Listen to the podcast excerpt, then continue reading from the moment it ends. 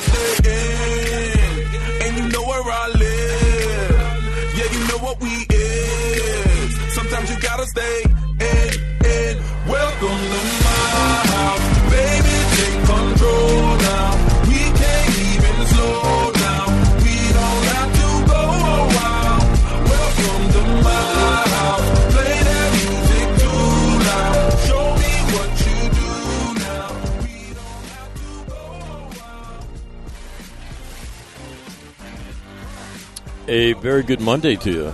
Mike McNamara for a Monday edition of All Marine Radio. Yeah, how about that? He showed up. Yeah, with apologies, man. Um, I've been here on the East Coast doing post traumatic winning all week, and I just did not have uh, the time to do anything. So uh, I'd apologize, but everybody knows what I'm doing, so it's not like I'm not doing what I'm supposed to be doing. So, yeah, like that.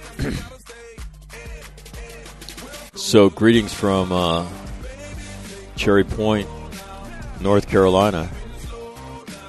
Yeah, just outside the beautiful city of Havelock. Yeah. So I, I spent the week actually down in Beaufort. Yep. So I was down in South Carolina.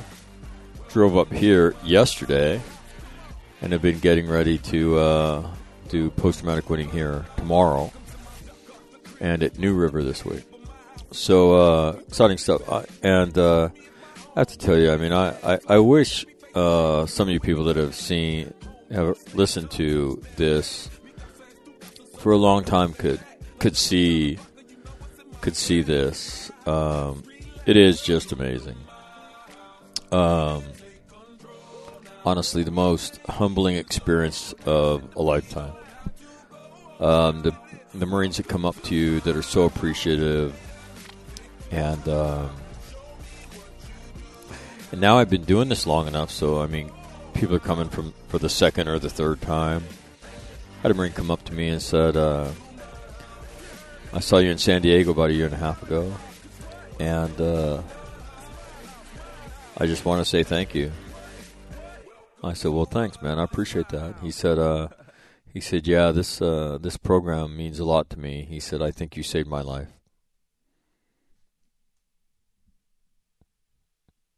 Yeah, you're standing there and like, what do you say? You know, what do you say? And so, it's um, I don't even you know, a lot of times I don't even know how to describe the experience anymore. Um, I don't know the superlatives. I don't want to say they run out, but uh, I don't know how to quite. I, I don't know how to do it anymore.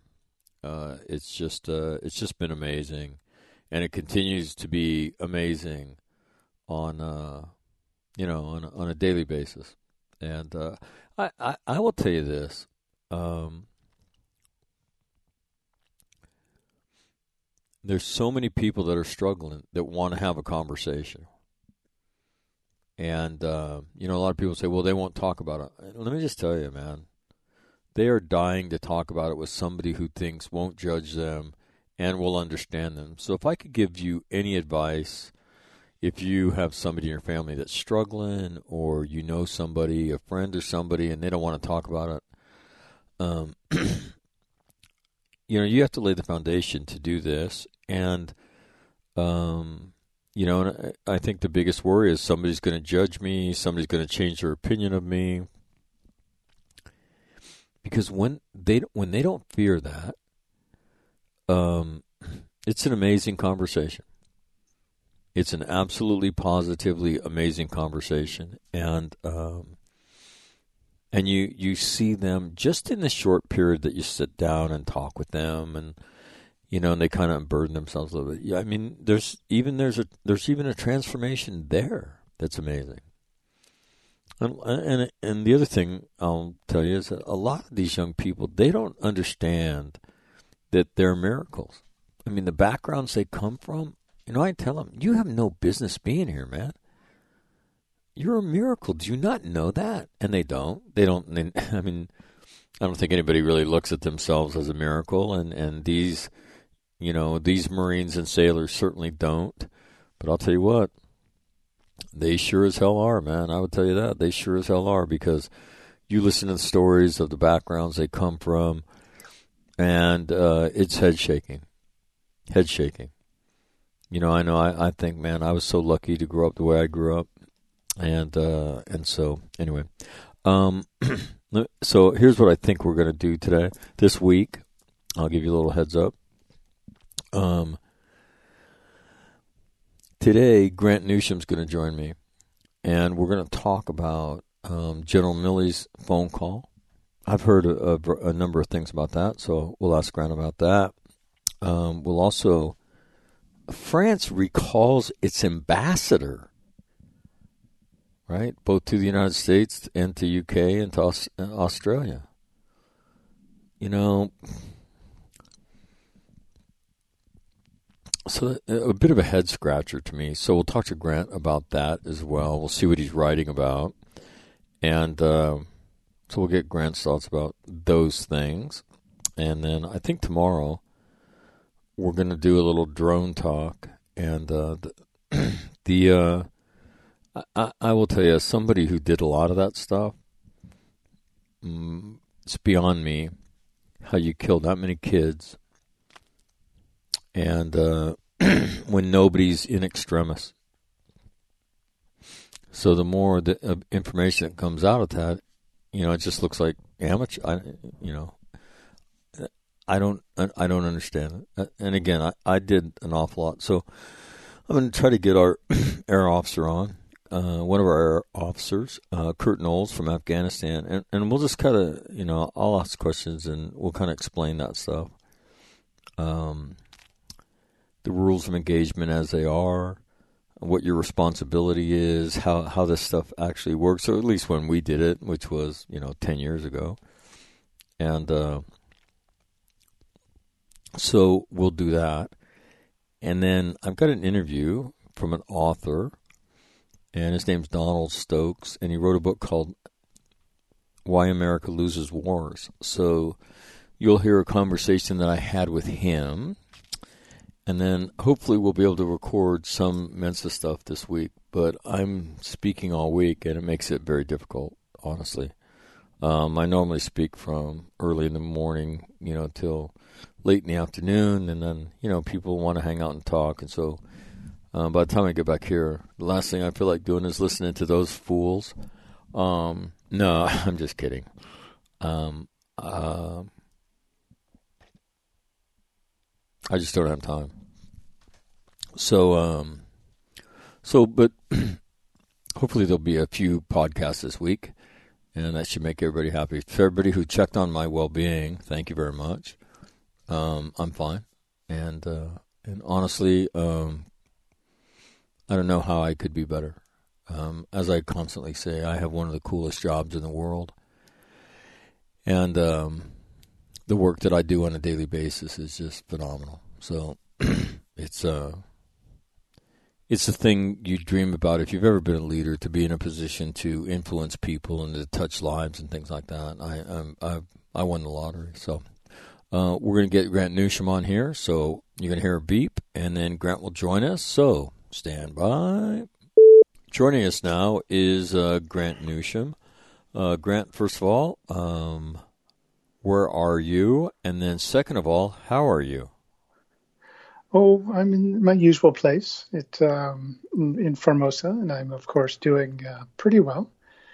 It, um, yeah, I'm sort of cooling off slightly, but, uh, you know, by and large, okay. Though it does seem that every day when I turn on the, the, the computer to read the news, there's one more thing which depresses me even further, but that's been going on for a long time. Well, I mean, uh, I, one, I, one of these days. I think it's it, it, it's certainly an, uh, a tribute to your inability to learn that you keep reading the news. I mean, come on, like, what you, are you a glutton for punishment? Like, when at what point will you learn that you know you just need to back away from that because it's absolutely awful.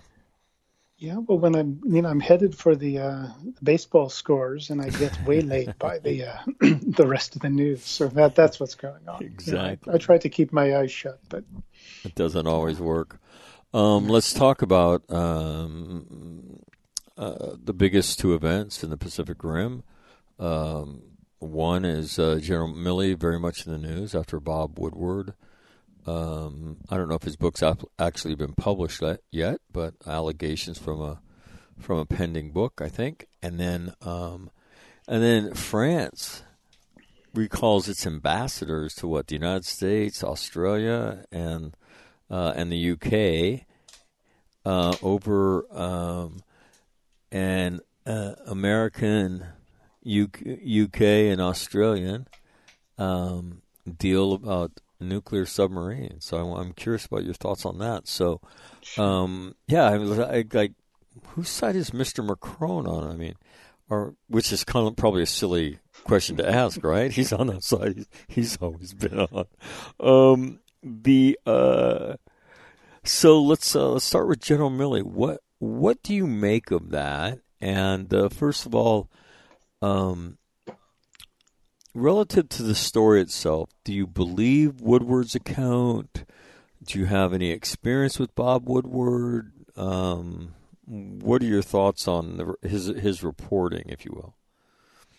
yeah, you know when you, you hear this, you know even if you're inclined inclined to believe what Woodward writes, um, just because of your opinion of the person he's writing about, uh, you really have to step back. Uh, Woodward is uh, not always the most credible of uh, reporters. Uh, and that's a nice way of saying, like, he seems to lie sometimes. Uh, and the thing that everyone really points out or points to is um, a book he wrote. Was a while back in which um, he interviewed uh, William Casey, who was the uh, former head of the CIA. And Casey was in the hospital dying, and he apparently couldn't speak, was barely sentient or conscious, if that. And Woodward writes about a discussion he had, an interview he had with Casey when he was in that that state, and it's widely recognized that this is impossible. I think um, Woodward said that what he did was, well, he uh, you know, he like read some statements and told Casey to like blink his eyes or something like that. Um, but the whole thing was ridiculous, and Woodward's credibility at that point, you know, has been it's been suspect ever since, if it wasn't even before that. Uh, so when I saw the you know the reports that you know what was said in Woodward's book, you know, I wanted to wait and see what really happened because I have my doubts that it's as reported. Um, if it if it is true as reported, that's of course very very serious, uh, to put it mildly. Um, but as I said, I would like to hear um, what really happened. I would be ideally what uh, DOD or Milley's office should do is they should release the transcripts. Um, people seem to have no trouble releasing transcripts of private conversations uh, Mr. Trump had with foreign leaders, uh, really from the, the day Trump got in office. Uh, so I would like to see them do this just this time, just to uh, alleviate any concerns uh, people might have as to what happened, because th- this one really is is important. And you know where I see the the big issue beyond you know the idea of a, a chairman of the Joint Chiefs of Staff undercutting a U.S. president, uh, and not just the U.S. president, but everyone else who handles foreign affairs.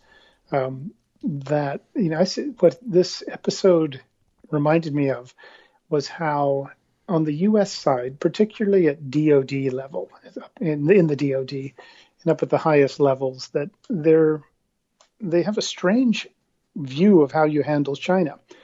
And they almost seem to think that the Chinese are these half witted children who don't know how the world works, who know nothing about America. And therefore, it's us to us up to us to make sure that they understand exactly what, what the situation is, because we don't want the Chinese to miscalculate. So we have to tell them um, exactly what we're doing and that we mean no harm, etc., as if they can't figure it out themselves. And one, they have good intelligence in their own right they have lobbyists all over the place in Washington who are, you know, telling them uh, what's really going on in in the U.S. Uh, they could even just call up a half dozen or more congressmen or senators and ask them to tell them what's going on, given the relationship uh, which which they've got with them and or their staff. Uh, so, you know, why the chairman of the Joint Chiefs of Staff would feel the need to call up the Chinese or vice versa, or to take their call if that's the case, and just to make sure and to, to lay his cards out to make sure that the Chinese are, are happy and satisfied uh, is insane. And yet, this is the approach that um, DoD and America's military leaders have taken for a long time towards the Chinese, and it reflects really a really the control or domination of the China Intel, China intelligence um, business that a certain, it's a fairly small group of uh, intelligence people uh, have had and the influence they've had. And they've all been in place a long time and they've always been completely wrong. And if you listen to, you know, to what Milley said, what his office says, and as their excuses, and also there's a clip um, out there somewhere floating around on the internet. I think it was Milley in 2017 uh, explaining to Congress why Russia was the big threat and China is not an enemy. And he was basically saying what those intelligence guys that I've mentioned have been saying word for word. It's as if he's just parroting their language. And this is not a healthy thing, you know, to have us thinking that we have to uh, basically tell the Chinese what we're doing, what we're not going to do, what we are going to do. You can see the Chinese playing us for you know playing that uh, successfully at some point in the future, where all they have to do is say, look, you know, we don't know what you Americans are doing, and you know, we feel like we may have to uh, do something to defend ourselves. You know, we've got these nuclear weapons, you know, and you get the Americans to, to come clean with what they're they're thinking. You might even have them preemptively pull back uh, which appears to be something that the Americans did do uh, during the, the time in question when Milley was talking to them because they, they didn't want to you know, frighten the Chinese. Uh, they apparently we didn't do some exercises or some uh, sail some ships in certain places uh, down in the South China Sea because we didn't want to scare the Chinese. Well, the Chinese are going to play us. If they've got idiots on the other side of the table, they're going to do do something to us. So you see us pulling back just to make sure that the Chinese aren't aren't worried, and the Chinese smack us, you know, while we're pulling back. Uh, the whole thing is is just crazy, you know. So it's I see the the the, the issue of Milley talking to the Chinese in, is, is one thing, but then the other reflects a much deeper seated problem that the Americans have had for a long time in getting their you know, approach to China right. Uh, in, instead of treating China as an enemy and an intelligent one, uh, we tend to treat them as like just sort of dim-witted Canadians, which they are not. Uh, so that's how I look at all of this. Um, but when you hear the word Bob Woodward, you know, no matter you, you know, no matter how good the story seems to be, uh, it's probably not quite like he says it was. Just my take. All right, let's talk about um, um, Emmanuel Macron um, recalled his ambassador from the United States over uh, a deal the United States has with uh, Australia um, relative to nuclear submarines. Um, what is your take on that? Oh boy, the, the them Frenchies are they're madder than hornets. Um, yeah, it's actually kind of fun to watch uh, in a Schadenfreude kind of way because uh, the French have just caused so much trouble um, for their friends over the years. Um, and and they know exactly why the deal is canceled. And what what you're you've mentioned you mentioned talking about is the Australians canceling a deal they had with the French to build a dozen or so submarines for them, uh, and the Australians canceled it and instead signed an agreement with the Americans and the British that they will work together to build sub to get the Australian submarines, and they will be nuclear submarines uh, as well. So the, the, French are not happy about it because they were uh, one they've lost the contract and, and um, they had a pretty good deal going because the original the original price was about 35 billion uh, dollars or so, and they've already got it jacked it up to 60 billion and headed north. And so they uh, thought they could squeeze the Australians like in perpetuity but it looks like they can't. So they're ha- they're unhappy about that, and then it is, of course, embarrassing you know, to have this happen. Um, and the, so the French are some of the French are sort of having a fit, uh, a tantrum, and it's it's what they do, and you know they will try to get believe me they will try to get revenge on the Australians, on the Americans, and everyone else on this long list of the people they are resentful of.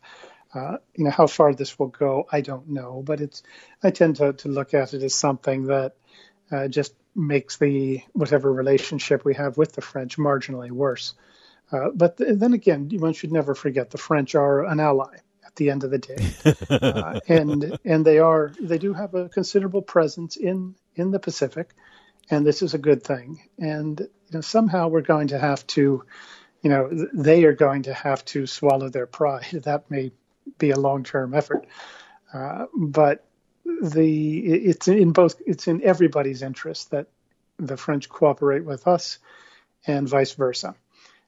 So we, will see how this plays out. Um, you know, one does note that that it you know the this maybe could have been handled better by the Biden administration. It could have been. And but keep in mind there it was supposed to be Mr. Trump who destroyed relationships. And that was the thing he was always criticized for. There was no evidence behind it, of course. And here you have the Biden administration, I mean, with a Secretary of State who speaks French, uh, that they have um, absolutely ignited the sort of French resentments. And so, you know, who is it that was destroying relationships? I think that the Biden administration ought to apologize to a few people. Um, but it's, um, you know, say it's not surprising. If you remember when the original deal for the submarines was signed, I think it was back in 2016, that the Japanese had actually offered to build submarines for the Australians, and they they thought they had the deal. In fact, they were actually planning to hold like a barbecue party at the Japanese embassy in Australia. And at the last minute, the Australians went with the French, and that was a was a mistake, I think. Um, in a in certainly it would have been politically just just in, earth shattering if you could have got the, the Australians and the Japanese to cooperate on something like building submarines. It would have just had huge political significance. Uh, but also, if they had done that, I think the Australians would have their submarines by now on time and on budget. And that's the way the Japanese do things. And so it's maybe not surprising that the whole thing broke down um, eventually. I'm a little surprised that that it broke down as quickly as it did, given the way that uh, these sorts of things can linger for longer than one would would imagine. Uh, so I, it's you know it, will I don't know when this will be forgotten about because the French have long memories, um, but the but it's it's you know, part of the game as I see it, and, and having the the Australians, the British, and the the Yankees agree to um, cooperate on the submarine, the nuclear submarine uh, issue is a big deal in its own right. But the agreement also calls for cooperation on a lot of other things like cyber, um, artificial intelligence, undersea warfare, and, and, a range of activities. So it's not just a submarine deal. And if, hey, hey Grant, oh, let me let me ask you a question about that. I mean, is it significant? Is this deal significant? Um, in the shadow of uh, the United Kingdom's departure from the European Union? Is that what enables this? I think it does in a, in a way because if you're not tied to the EU, it gives you a lot more uh, freedom of movement. Right. Uh, and keep in mind, remember that the EU, as I understand it, for these sorts of things, any member, just even if one member objects to it, they can pretty much stop the whole thing. Right. So Britain or England really doesn't need uh, everybody's permission anymore. So this is, I think, an outcome of the British uh, getting out of the EU, and the EU itself is, is having to sort of catch its breath really fast over all this and decide if it's going to uh, do the kinds of things that will get you taken get you taken seriously by both your friends um, and your enemies, even if you don't realize that your enemies are your enemies. Uh, so this is all. This really up should have shifted the dynamic in terms of Asia Pacific defense uh, quite a lot. Um, you know, things you know happen now and then, but this and they don't really have much effect. But this one really does, uh, and I think it's a good thing. I would like, hopefully, the Americans in particular will uh, run with this and not just consider the fact they've signed this deal or got a deal to be the end, but rather to push it forward, uh, make it cooperation in a, a lot of different areas, and also once things have set or settled in, then get the Japanese to join in, maybe even uh, to another country or two, maybe even Taiwan. You know, but bring them in, you know, to some extent. It doesn't have to be on the nuclear submarine part because that poses some issues uh, for the Japanese in particular. Um, but there's other places you can cooperate, particularly on the technology end. Um, and once you start cooperating with people, you tend to view them differently. Uh, you know, you get the, the, sort of it's a deeper relationship uh, right. uh, than than if you're just um, like shake hands with them twice a year at a meeting. But when you start do, doing something together, uh, just everything deepens and it, it becomes a stronger relationship. And this is something that the Chinese don't like to see as other countries joining up uh, to present a united front. But it will be good to take this beyond just the three English speaking countries and get some non English speaking countries into it uh, in Asia. But also, it has a if, if done right, it reinforces the so-called Quad, that relationship, basically for now a security relationship between the Americans, the Japanese, the Australians, and the Indians. But this uh, the nuclear submarine deal and the uh, sort of the other uh, areas where they agreed to cooperate. If you add that to uh, Quad resources and even you know sort of um, link it in somehow at some point, uh, that gives you sort of up upgrade your defense capabilities uh, substantially.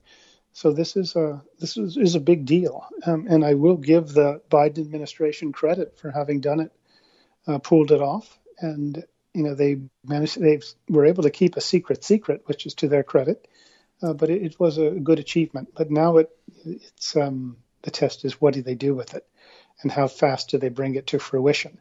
Because uh, part of the deal is that, um, as I understand it, that um, if things take their natural course, the Australians wouldn't have nuclear submarines of their own until for about 10 years. And 10 years is too long to wait, um, to my way of thinking.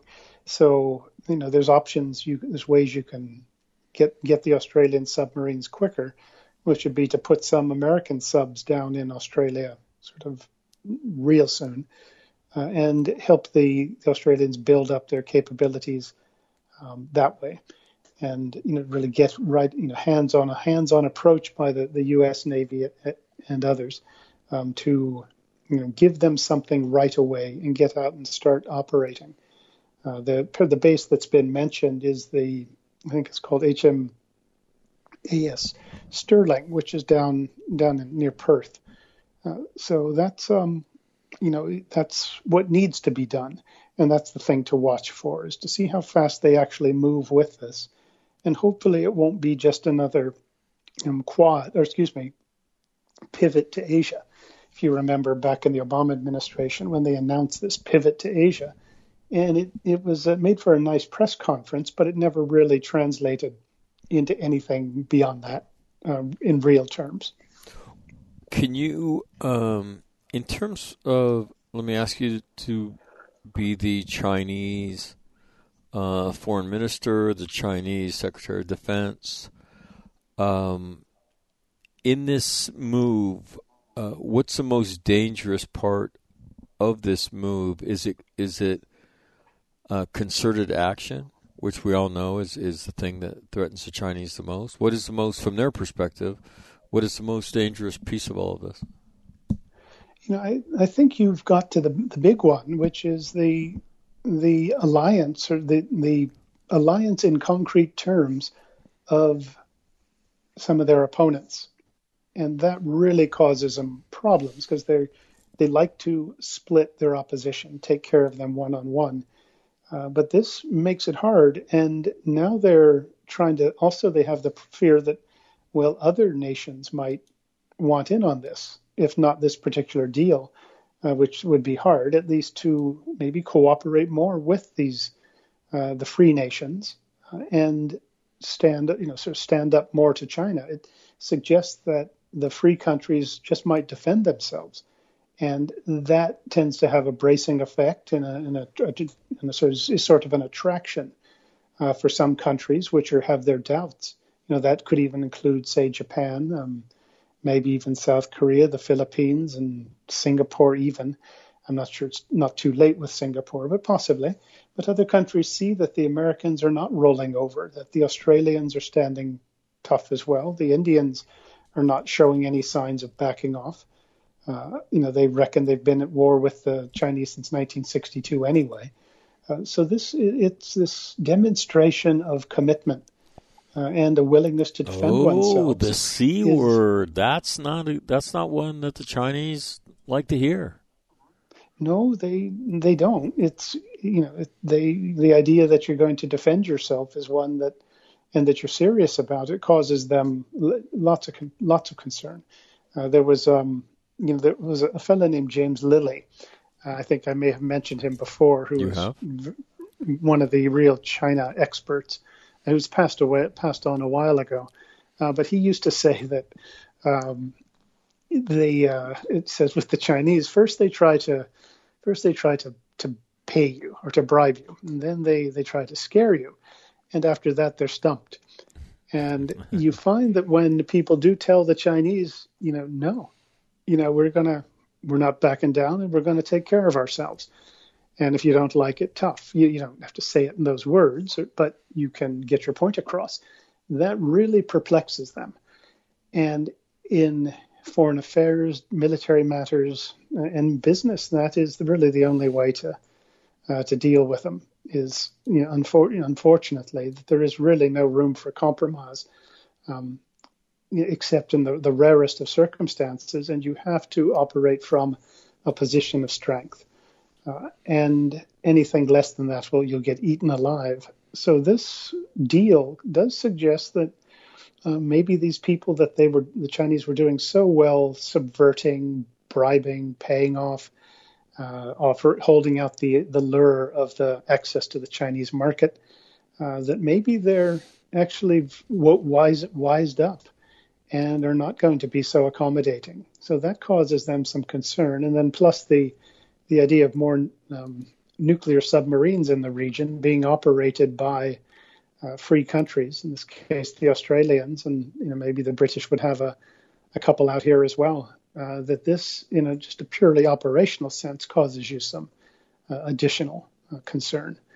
Uh, so th- this is you can see from the Chinese response that they have they weren't quite ready for this, uh, and it's left them confused. They will, of course, they'll um, they'll get their balance back eventually and start screaming bloody murder and stepping pushing you know, stepping up the, the pressure on Taiwan and Japan and um, they've already started I think the economic pressure on Taiwan again with uh, prohibiting the uh, imports of a couple types of ch- Taiwanese apples. Uh, so it's you know you, you, kind of know what's coming uh, with them, but it, it is a, a big deal when say the the free world and the main powers in it, or some of them, uh, do decide that they're going to defend themselves. Uh, and the, the Chinese were happy to have the Australians and the French um, building submarines, or the French building the submarines, because you know, it was going to take 20 years, and it would have probably taken all of Australia's money to actually complete these things. But this has been a uh, what that deal has been replaced with something uh, a lot more frightening from a Chinese perspective. Um, I want to talk about something you wrote here uh, next, but before we do that, um, Mr. Kim's lost a lot of weight. I don't know if you've noticed that. Yeah, but, uh, he's he's he's looking good. You know, he looks like Pompeo. Yeah. yeah, I did. He's um, yeah, he's, he's, the really North North, down. North I Korean he- version I- of Mike I think- Pompeo. well, or vice versa. But the um, or the uh, he may have um, been talking to your friend Tommy Lasorda, I think, to sort of drop a few pounds as well. with that, Well, uh, slim si- fast diet. Since Tommy has left the orbit, um, that would be an interesting conversation. The um, so anything, uh, nothing. He's been quiet for a while. What is uh? Have the Chinese just told him just shut up and and uh, we have some stuff we got to do, so you need to shut up. So uh, what is what happened? All of a sudden he went away. Uh, well, actually, he's come back, um, and the weight thing. You know, that's um, you hear different things, and I have no idea. But it, some were saying that it's um, like a ploy to to show that the rest of the North Koreans who don't have any food, that you know the dear leaders also tightened in his belt, literally and figuratively, uh, to you know to sort of suffer along with them. You, you hear that, but that's really uh, at, at speculation at best. But in terms of him going away, uh, actually last week or within the last it was within the last week or so, um, the North Koreans they test fired a sort of a cruise missile that went about 1,500 miles or so, and you know potentially you could put a nuclear weapon on that, uh, but it's a new type of weapon that they haven't demonstrated before and that was got some attention um, in uh, the circles that follow this. Uh, and also, they launched two ballistic missiles uh, just the other day that went into Japan's exclusive economic zone. You don't have to go very far from North Korea to get into that EEZ Right. of Japan, but nonetheless, it was, you know, it, it's easy for us to sort of brush it off, but when you're the Japanese, it's a lot less easy to to brush off. So they did actually do some things that are provocative. Uh, these the, the ballistic missile launches violate UN resolutions, UN orders to North Korea not to do these things. Um, nothing's going to happen to them. The the cruise missile test, you can debate if it violated any laws, but certainly violated the spirit of it. And the it also shows you that the Chinese did not stop them, didn't rein them in and that is, that is significant because the, the Chinese have um, long since you know, sort of given up the i- idea that they're going to do the Americans any favors, and they're glad to have North Korea acting like it does. Um, and one might say this is also uh, an outcome of the disaster in Afghanistan, where the Chinese don't really think we're serious or capable of doing much uh, to stop them so within say within the last 10 days or so there have been uh, a couple things that uh, from the north uh, that have gotten people's attention um, but you know if you follow north korea for 30 years you um, you, you do you know no matter what it is it almost seems a little bit ho hum it's what we've seen before. Uh, they want some attention and they want somebody to give them stuff you know food oil money etc in exchange, they will only be sort of um, less troublesome for a little bit, and then they'll repeat the process. So it's it's really nothing new, but it is um, a sign that neither North Korea or China are really interested in changing their behavior. Got it. So I'm perusing the latest cop, my latest edition of the Epoch Times, and I see a headline with your name on it. China went to war a long time ago, but the U.S. didn't. And then parentheses, right? Want to Yeah. close parenthetical. Notice. Um, what are you writing about? What is? Uh, what are we doing? What? Talk to me. What's going on? What's going? Um, what's that? What's all that about? Oh, I just got around finally to writing an article uh, which points out that that while the Americans always talk about a competition uh, with the with the, the, the Chinese, you know that the Chinese have, for the last 30 plus years, uh, have actually considered themselves to be at war with us, and that's what I'm sort of now. How do pointing you how do you know that they seem very friendly? Yeah, if you go into House of Hunan, um, you know, for the lunch special, they're always very friendly. Yeah. Uh, well, Winnie the but- Winnie the Winnie the Pooh smiles all the time. He's very nice. Seems very pleasant Mhm. man. Yeah, well, you know, here's and well, one thing they, they tell us, you know, you just, you know, what read the the Chinese press for a week and just even the English translations, and the language uh, is what you say to people you're at war with, and they've also said this, you know, the, um, and I'll explain a little further, but right after Tiananmen Square, the, the massacre in 1989 the Chinese government gave orders to the its military to be able to defeat a country that has aircraft carriers, and they have set up, which is us, and they have set about, you know, the the quick, the biggest, fastest military buildup in history, and they have now got a military that, in certain circumstances, in certain locations, could perhaps defeat us. Uh, and that's pretty good to have come that far in, in 20, say 20 years or so. And the Chinese keep in mind that they have they've nobody has ever called for attacking China. Fact, it's been the reverse. The, the free world has bent over backwards to welcome into them into civilized society, and they have done nothing to reciprocate sort of that friendly treatment. And what I so what I talk about in the article is I describe the military buildup as one thing, but then the Chinese see this as a, a multifaceted sort of a war that's prosecuted on a number of different fronts at the same time, to include, say, an economic front. Uh, the idea being to sort of displace and destroy Western companies, American companies, and replace them with Chinese companies.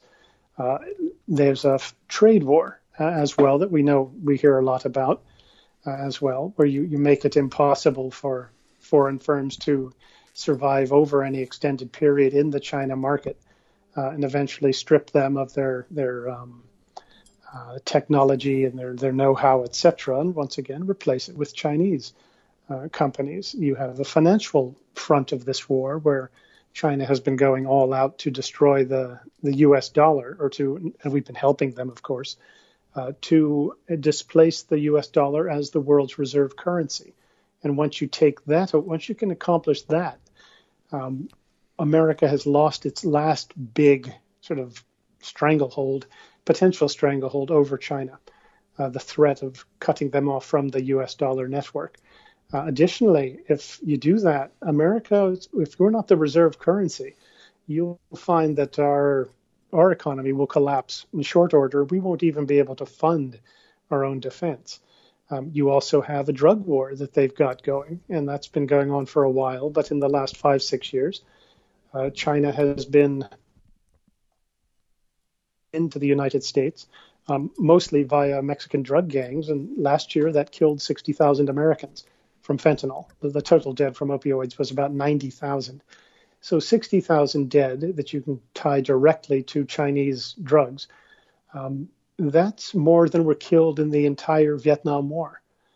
And you know, what's not to like from China's perspective? Um, they conduct a, sort of a political warfare campaign. In fact, all of this, you know, fits that I've, everything I've described fits into what you would call political warfare. Um, but this is you know, buying off America's elite classes, um, academia, officialdom, um, even parts of chunks of the U.S. military at the top levels are just have always liked to engage with China, and they enjoy those trips that they get to take to meet Chinese officials. Um, additionally, you've got the political class um, really hopelessly subverted. You have Wall Street and America's business classes, uh, which see China Wall as this Street, subver- Wall Street, Grant is is hopeful, we- hopefully subverted, right? yeah, hope, hopelessly, and so No, no, no, no, so- no, not Wall Street. Wall Street, hopefully subverted. They are like so excited to be subverted with the opportunity to, to fund China. All the returns they're going to get. They they do it with glee. It's ridiculous. Yeah. That, that's true, and they throw somebody else's money into it, Yep. and they get a cut of it going into China and coming out of China. Uh, so you've you, you look at all these things I've just discussed or described, and it is this say that they're different fronts in uh, really a war, and the only thing missing is the the shooting. Um, but done right from China's perspective, you put your opponent in a position where they cannot can't respond at any reasonable cost. Right. Say if you if you do it right, and you know one aspect of the sort of the subversion which takes place is that you create this constituency in the U.S. They say particularly business, uh, finance, academia, that will put pressure on any U.S. administration to not stand up to China, because if you get China mad, it you know costs them money and they don't get their visas and all expensive inv- all expense invitations to seminars in China, etc. So th- this is you know from a Chinese perspective, if you're thinking from a longer perspective, uh, for a longer period, and you think of this as applying pressure from a number of different directions, um, that this is like a war that has already started and it's been going on for a while. And I would say probably 20, 30 years is about the right, um, you know, the, the right approach to it. You know, you look for the results they've had. Um, you know, go to Youngstown, Ohio, or Uniontown, Pennsylvania, or Baltimore. These places where business, you know, manufacturing has been sold to China by America's elite classes. And what you've left behind are these place gutted neighborhoods that look like a war has been fought there. Only you know, people there, you know, too often zombies and are drug addicted because that's the what the opportunities are. And that's a pretty good you know, you'd have to consider somebody should be getting like Navy Achievement Awards or whatever the Chinese equivalent of it is for having pulled that off. And all of this makes it much harder for America to defend itself. It's it uh, weakens and demoralizes the U.S. uh, over there's, time. there's friction at every step from Wall Street, from you know, from allies, from uh, you know, from political en- entities, and so no, that, that's a great observation. What uh, so you now you you've been there's you've even a been book. There's even, yeah, oh, there's even a book a couple of Chinese uh, colonels wrote, and they've updated it recently, and it's called Unrestricted Warfare, and it basically lays out everything I've said. Um, but as we know, the Chinese are half-witted children, and they're incapable of actually thinking about, you know, what they, you know, what strategy and carrying it out. I'm joking about that. They are as intelligent as us. Um, they're just not as nice as Canadians. Um, yeah, they do they do mean us us harm. So whenever you hear, um, you know, President Biden and his crowd and or any administration talking about competition with China, we want to, you know, it'll be a tough competition, but we want to compete with them. Well, you know, that's what like Avis and Hertz used to do. Well, maybe they still do. The um, you know rental car companies compete, and Coke and Pepsi compete, uh, but not democracies and these you know, hor- horrendous dictatorships. Uh, we may think we're competing with them, but they're glad to have us think that while they are trying to destroy us. And so that's what I'm getting at. It, it's not, it's really stating the obvious. I don't think that I've discovered anything which wasn't obvious and that others haven't pointed out um, a long, long time ago. Um, but anyone who was saying this over the last 20 years, you, you'd find that they were, you know, ignored, ridiculed, ostracized, and in some cases fired from their jobs. Uh, you weren't allowed to say this, uh, and we are where we are.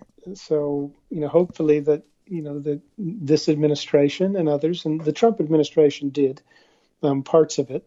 Uh, they did understand that we, this is a war from the Chinese perspective, you know, looking to destroy us, and that you have to go look at things from that perspective. Otherwise, if you just think it's competition of um, sort of a you know can get sharp elbowed, but uh, basically innocuous, uh, that you do that, you'll probably lose. Or, Right. or if you somehow pull it out, it's going to be at much much greater cost and bloodshed than uh, than you would have would otherwise have been the case. what are you writing next? Um, I don't know. I have to let the uh, the sort of resentment build up. That's sort of how I decide what to write about. I get resentful about something, but I think I'm going to try something about the Pacific Islands. Oh, You know that you know that middle. You know when you look at a map of the Pacific, there's the middle part and then a little bit down to the bottom. Yep. That might as well be like those old, you know, Middle Ages maps where they would have question marks and waterfalls and dragons because they didn't know what was out there. Um, well, we do know what's out there, but nobody pays it much attention, uh, except for the Chinese um, and a few sort of um, eccentrics on the U.S. side. Uh, that so that I'm going to write something along those lines because the Chinese uh, have been they've had a 30 year war of subversion going on there, and the Americans have kind of woken up. And during the Trump administration, though that Central Pacific uh, region and Southern Pacific got more attention than it has in the previous 40 years put together, but it doesn't. Um, you know, it, it's it needs more needs done. So that's what I'm going to, I think, try and find some angle to, um, you know, sort of state the obvious once again.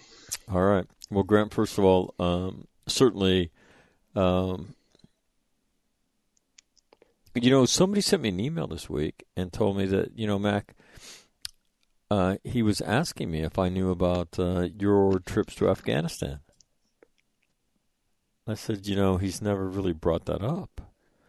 So I'm not sure if you're if you're up to speaking of that, but at some point in the future, um, if you would be open to it, I'd be curious to know, uh, get your thoughts on, get your experiences in a very general way in Afghanistan, and get your get your thoughts on all of it. So uh, yeah, a little birdie whispered to me.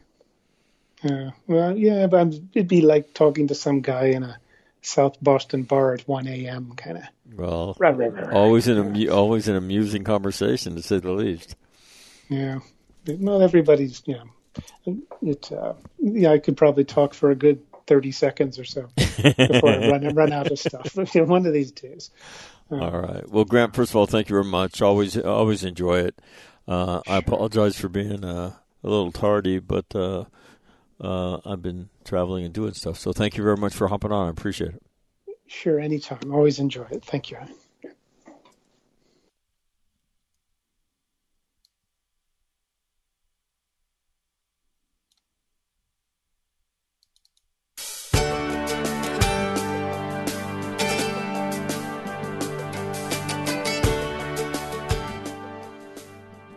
That, that'll do it on a Monday. Good to see I still remembered how to do this. Uh, thanks for listening. Um, I have a couple friends that have been going to funerals this past week for Marines that were killed in Afghanistan. So keep those families in your prayers. They're, they will certainly need it. Um, thanks for listening today on this Monday.